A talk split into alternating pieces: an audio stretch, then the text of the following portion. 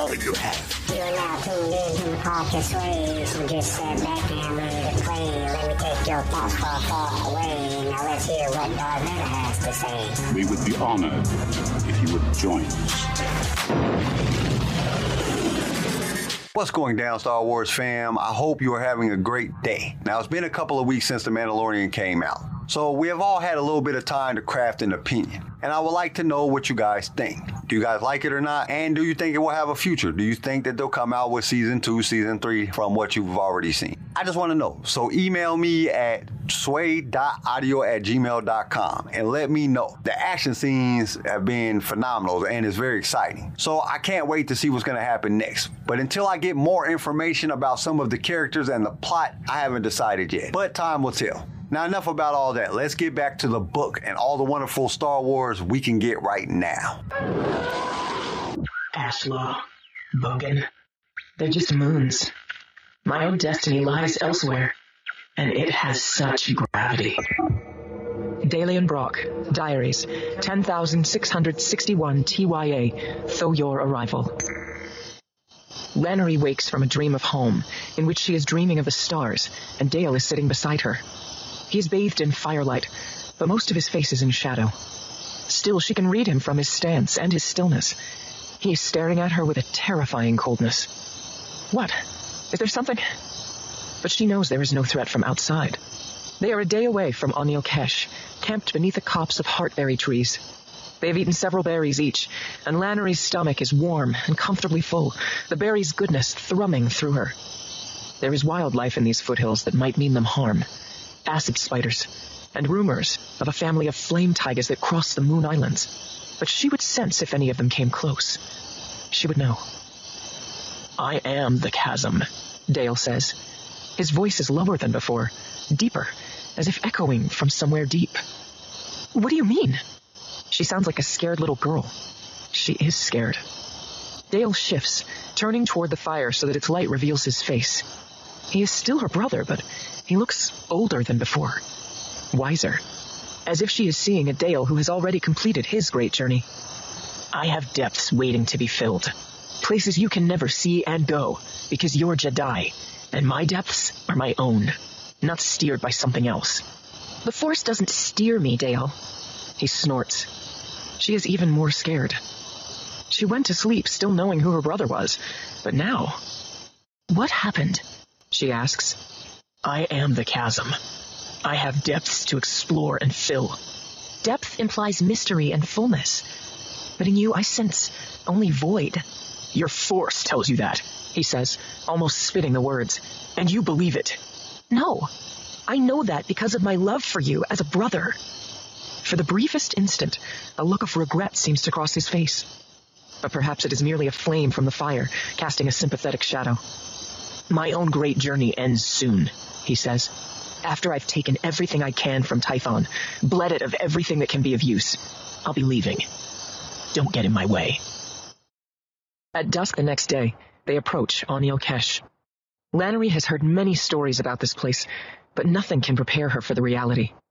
The temple itself is an incredible structure, graceful and brooding, huge and yet insectile in its shape and proportions. An engineering marvel that surpasses any other on Tython. Its Tho Yor floats about it, sometimes close, sometimes farther away. It's believed that it drifts with the Force. Beneath the temple, the chasm. One of the most amazing places on Tython, and also one of the most enigmatic and dangerous. The chasm is a seemingly bottomless pit within which force storms rage and mystery resides. No Jedi has ever gone deep enough to find the chasm's bottom, or if they have, they've never returned. The stronger one is with the Force, the greater the chasm's detrimental influence, disorientation, pain, and eventually death. Many have tried. Some have died, and some have gone so deep that they returned insane, deluded. Suicide is common among those who ignore all warnings and their own better judgment to try. One of Anil Kesh's main aims is to plumb the depths of the chasm, because it is Tython and the Force at its most mysterious. Lannery has seen holos of Temple Master Quan Jang discussing the chasm, and even through these, she can sense his awe and fascination. The Jedi, he says, will find the bottom one day. It's what might exist there that possesses them to keep trying. I am the chasm, Dale said. Standing close to Anil Kesh now, Lannery expects him to be staring at this strange wound in the land, but he seems untouched and unconcerned. Unlike him, she can feel the draw of the chasm and its incredible primeval power. The force is in turmoil within her. She feels sick. To manage that sickness, she knows will be one of her first lessons at Anil Kesh. This is not the final destination of their great journey, but Lannery cannot help feeling the sense of an ending hanging over them both. So I want to stop right here because I think what is being said by Lannery and Dale is important to the story. Dale says he is the chasm. So what is the chasm? Well, from listening to the story, the chasm is a place that's at the next Jedi temple that they're going to visit. Then he states that he will take all that he can from Tython and then he's leaving. Basically, he'll do whatever it takes to find the answers to his question. Where do they come from? Landry is hurt by this because she knows her brother is truly gone. The little boy that she grew up with, that she loved so much, he is no more. Bye bye. Peace. But like any big sister, she is holding on to the hope that he will come back to the force and to the good side. Now, the way that Landry describes the chasm at the Jedi Temple, she states that no one has ever reached the bottom. It's bottomless. Nobody's ever got to the bottom. But the thing that puzzles me is she says that there's force storm. What the heck are force storms? She says that the stronger you are with the force, the more the chasm will affect you. She also says that people that have traveled into the chasm either disappear forever or lose their minds. It makes me think of the cave. You know the one that Yoda sends Luke into in The Empire Strikes Back? The cave is described by Yoda to be powerful in the dark side of the Force. This was because a dark side Jedi had died there. According to Wikipedia, a Jedi named Minch battled and killed a powerful dark side Jedi at this location. Now I'm going to butcher this name like bad because I don't even know how to pronounce this. Bafashi, Bafasi, but I can't even I can't even say it. Let me just spell it out. It's B P F A S S H I. You try to say. I, I don't. That, that's not even a name. That's not even a word to me. There's not enough vowels in it. It just it doesn't make sense. But he was some leader of some dark side Jedi group, and when he died, his energy was absorbed by the surrounding area, and it tainted the passage with a dark side spirit. So I'm wondering if a great disturbance in the Force is what created the chasm. So this might have caused these force storms. I remember an episode of the Clone Wars where Anakin and Obi-Wan go to this planet and they meet the Overlords, a family of powerful Force wielders. The father was like the balance of the Force, the son was the dark side of the Force, and the daughter was the light side. But the whole planet was a conduit of the Force. The dark side was like storms and destruction, and the light side gave life. This was another place in Star Wars where force storms are talked about. It is also brought up in some comics and some video games. But let's get back to the book and find out what else happened. Greenwood Station was a city that never slept. The sun had set, and the dome was now illuminated by hundreds of huge lights suspended beneath the massive support ribs. They were a poor substitute for the sun, but Lannery supposed this was their night. Shifts were changing. The air was filled with the smells of industry and cooking and sewage, and she and Tree were once again approaching Max Hoggin's imported water stall. She saw him from a distance, closing broken shutters across his tables and instructing several helpers on where to store those bottles not yet sold. He waved away a couple of late customers with an apologetic smile, then saw Lannery. His smile remained, but it was no longer soft. Lannery did not break her stride, but she did feel comfort from the force flowing through her. Muscles tensed, her sword sang with power, and her senses, always alert, became attuned to danger. Max Hagen was her focus, but if he meant her harm, then he would desire that focus. Any attack would come from those around him. Tre Sana, Max Hoggin called. Lannery, so good to see you both again. Tree glanced around nervously to see if anyone else had heard his name, and Lannery could not help smiling. She wondered how many enemies the Twi'lek had made over the years. I'm surprised you closed up shop, Lannery said. Only for a while. People travel to work now, intent on their journey. Or others go home, or to the taverns, where water isn't their prime concern. Also, I find that information is at its driest at this time of day. I expect you're filling and resealing the bottles too, eh? Tree asked. Max Hoggin looked genuinely hurt. You doubt my product? Tree didn't answer. Other water merchants come and go. They fill bottles from poisoned springs in the caves below Greenwood Station, drop in a few purifying tablets, seal them up, sell them as pure. None of them last long. That's why I'm still here, selling purity after four years. That's why they always come back to me. Everyone buys their water from you? Lannery asked. Everyone that matters, Max Hagen said. His face dropped abruptly. But that's enough about water. Follow me. He turned and pushed his way through curtains at the back of his stall, and Lannery and Tree had to climb over the tables to follow. He led them across the busy square toward a doorway in one corner. At first, she thought he was taking them down into one of his opulent rooms again, but then she heard the sounds of revelry and smelled spilled drink and spiced food. When Max Hagen entered the tavern, only a few inquisitive eyes turned their way. Most lingered more on Lannery than the water seller, and she kept the hood of her robe raised. She could never shake the feeling that her Jedi heritage was easy to see. In the corner, round table, Max Hagen said. I'll bring drinks. We're not thirsty, Lannery said. But I am. He shoved his way toward the bar, and Lannery scanned the tavern. It was filled with workers, their jobs sometimes apparent, sometimes not. All manner of people, species, creeds. None appeared to be armed. She glanced at Tree, pleased that he'd concealed his blaster well. By the time she'd examined the corner booth to make sure it appeared safe, Max Hagen was with them again. He must have had his bodyguards. But Lannery was slightly disturbed that she could not make them out in the crowd. Did you find him? She asked.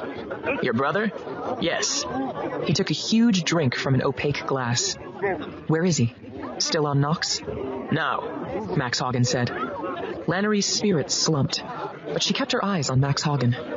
Inside, he was laughing, playing with her. He's not on Nox. He's aside from it. In a place that in diplomatic terms is not here at all. Explain, she said. You're young for a ranger, aren't you? He sat back on the bench and relaxed, resting his hands on his ample stomach. It was the fact that he made his smile touch his eyes that troubled Lannery the most. Not particularly. And what has my age got to do with anything? Young Jedi often don't know as much as older Jedi. They're not told as much. Secrets have a way of being passed down. I should know. I deal in secrets. Lannery drank, taking the opportunity to look around the noisy, smoky tavern. She didn't like Max Hagen using the word Jedi so much, but no one seemed to be listening. Her force senses alert. The irony that both men she sat with were shielded from her was obvious. Your brother is visiting a place that still sometimes carries out commissions for your people. It's called Pan Deep. It's in the base of the central tower, in its roots, its oldest foundations.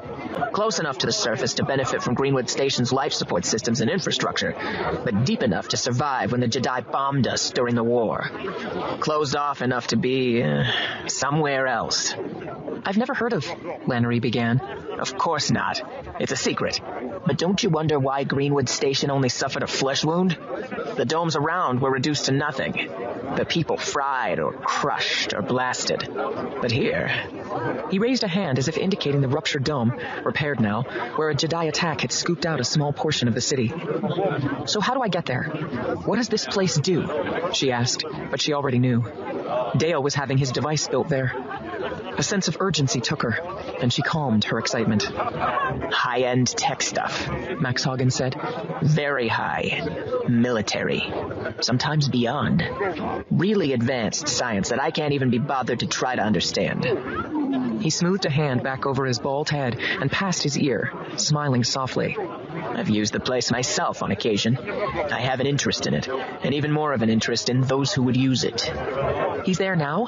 Lannery asked. With his stargazers? He landed two days ago, and his ship is still in the spaceport outside the city. But I don't know how many people landed with him. Tell us how to get into Pan Deep, Lannery said.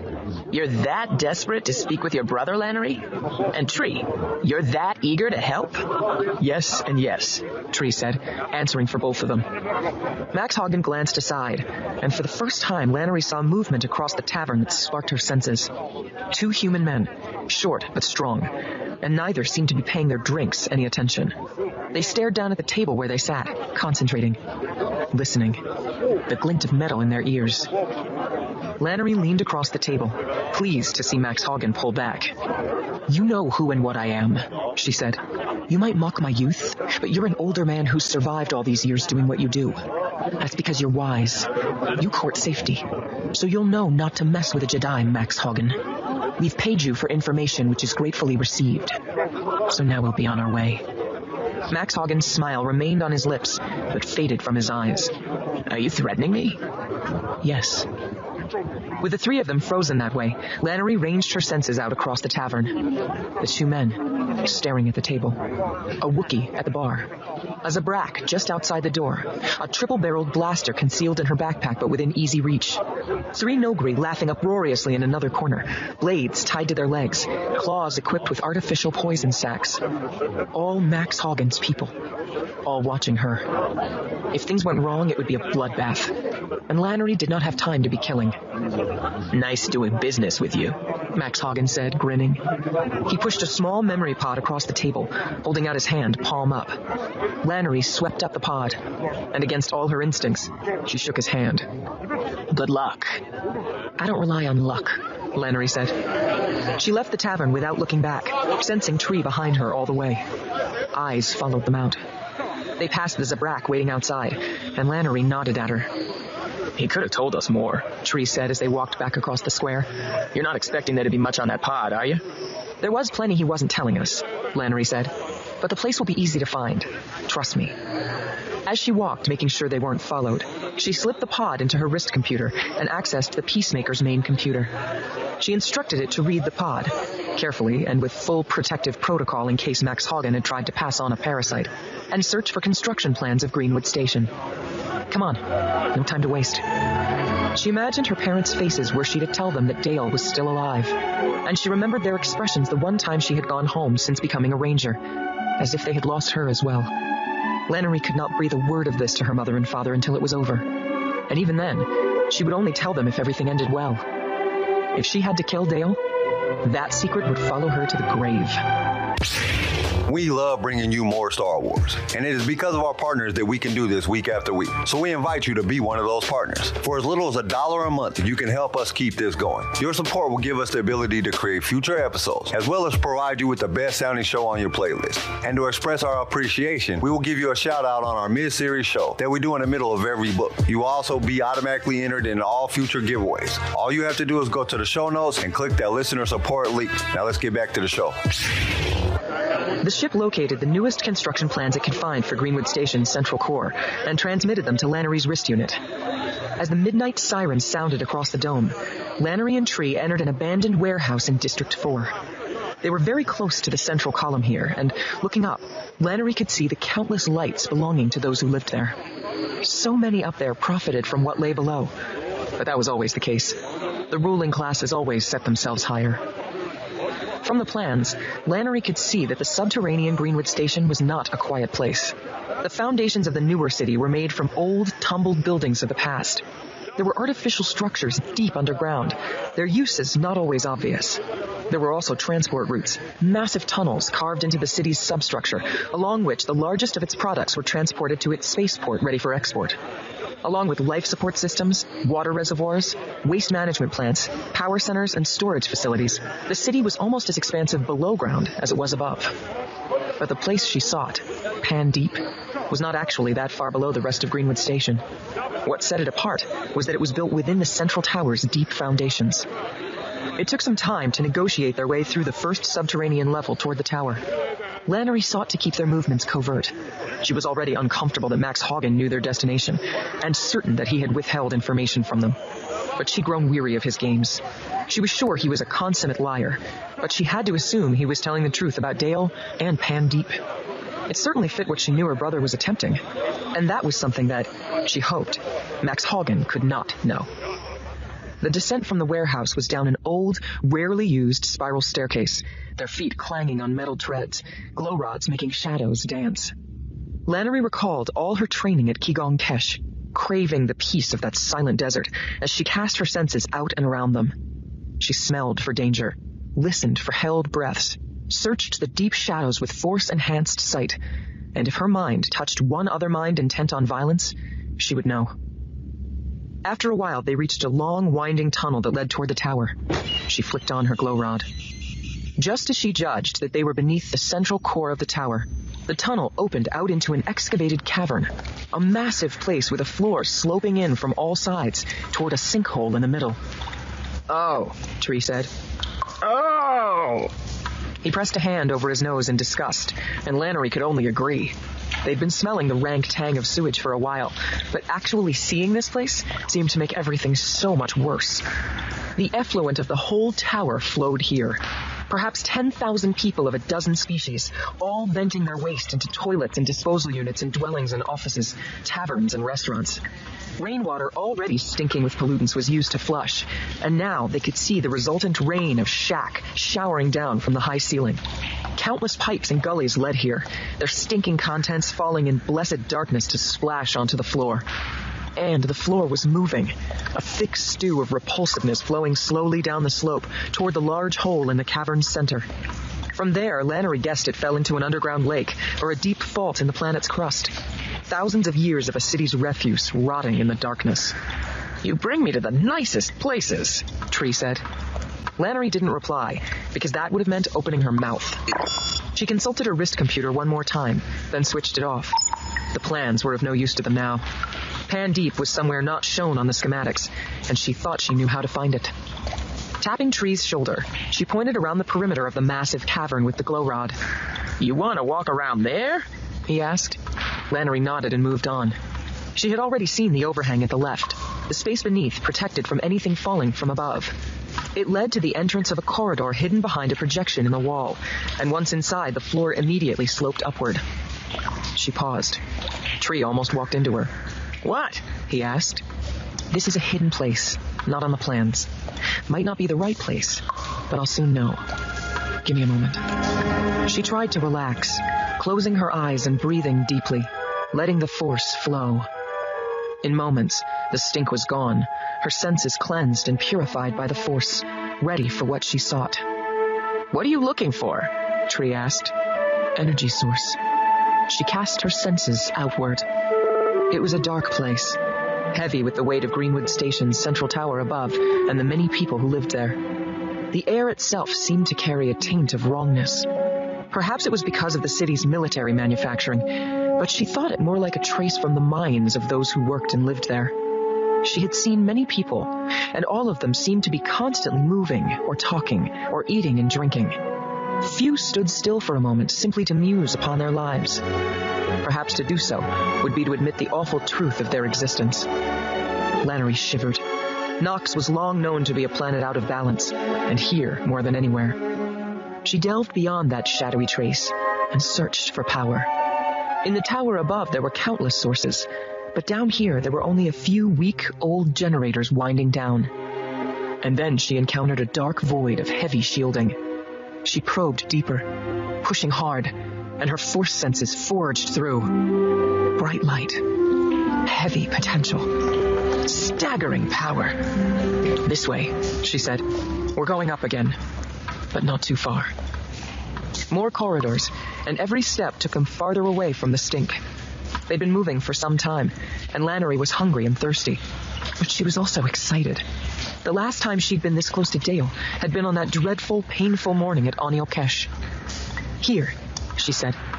The tunnel they were moving along had rough walls and an uneven floor, but up ahead, she could see a steady glow.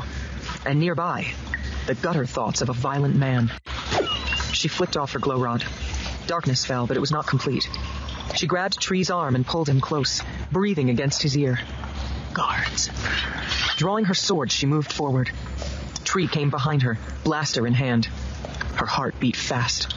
She touched the guard's mind again, wincing back from his thoughts of violence, and only at the last instant did she realize her mistake. His thoughts had been a screen, a ploy. And as the blaster fire erupted, she touched his real mind and the visions of starlit triumph that burned within.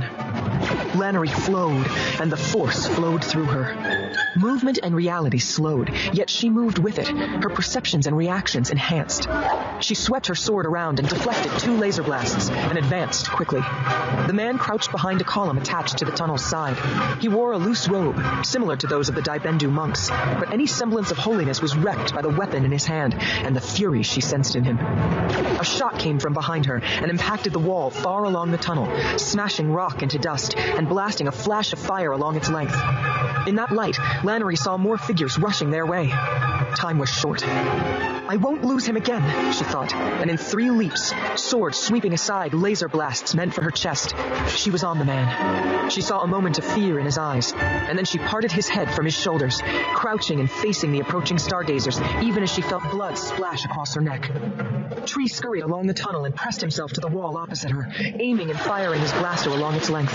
A grunt, the sound of an impact, and then a woman started screaming.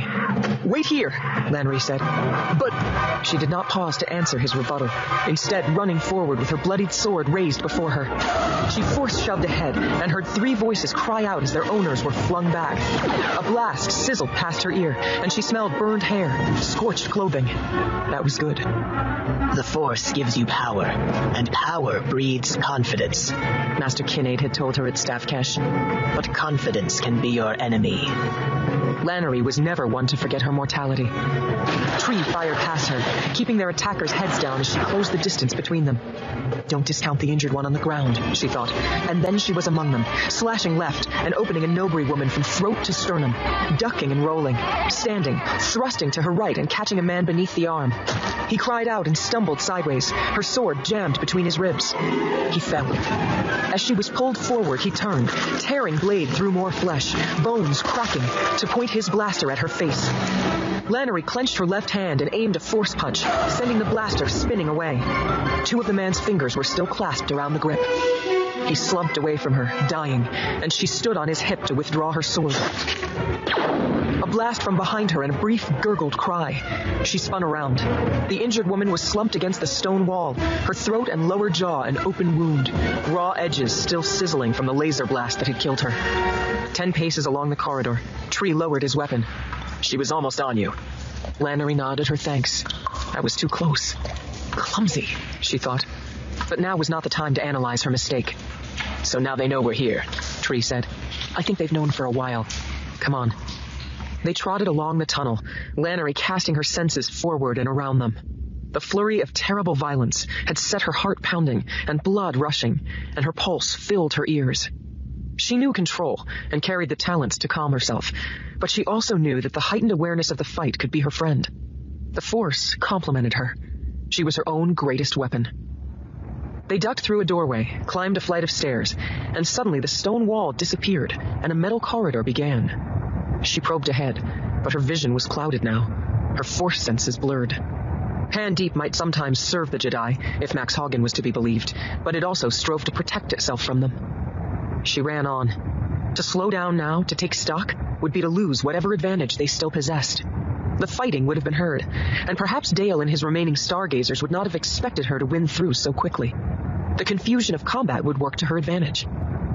Through another doorway, and then there was a room. Behind her, Tree gasped. The room was large. Its walls were smooth, their lines clean. The ceiling and floor were white, like nothing they had previously seen on Nox. It resembled more the interior of a luxury spacecraft than a subterranean manufacturing base. At its center stood a wide table, upon which rested an object swathed in a loose white sheet. Scattered across the table were instruments and components, and around the room were several wheeled cabinets, home to more tools, parts, and obscure technology.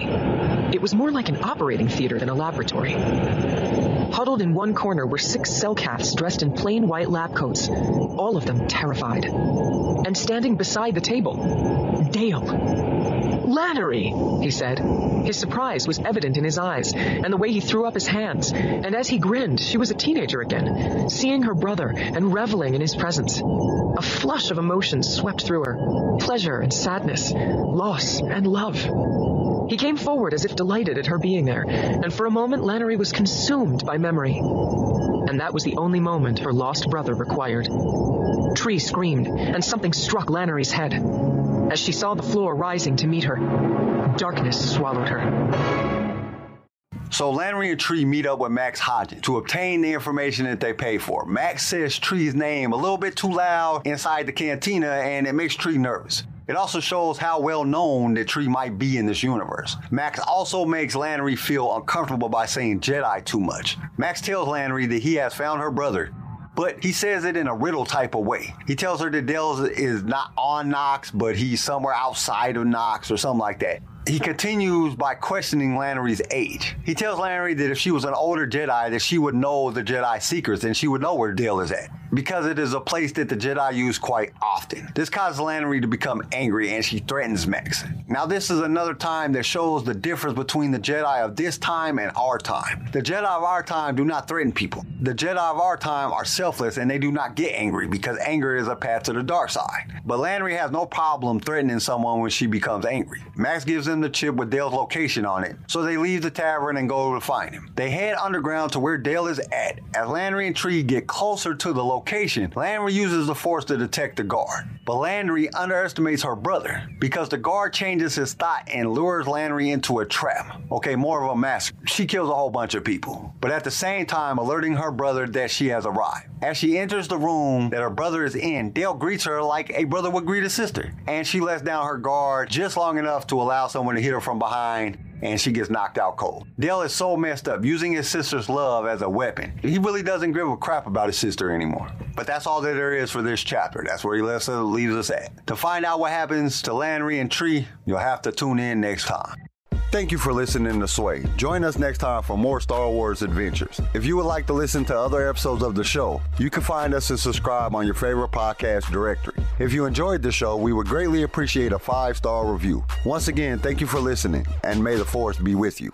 Sway was created by Keen Eye Shit and is a production of Pick Film Media. This show was produced by Quentin McDaniel, sound design by Theodore Thompson, research by Tammy Turner. I am your host Kyle, and we will see you next time in a galaxy far, far away.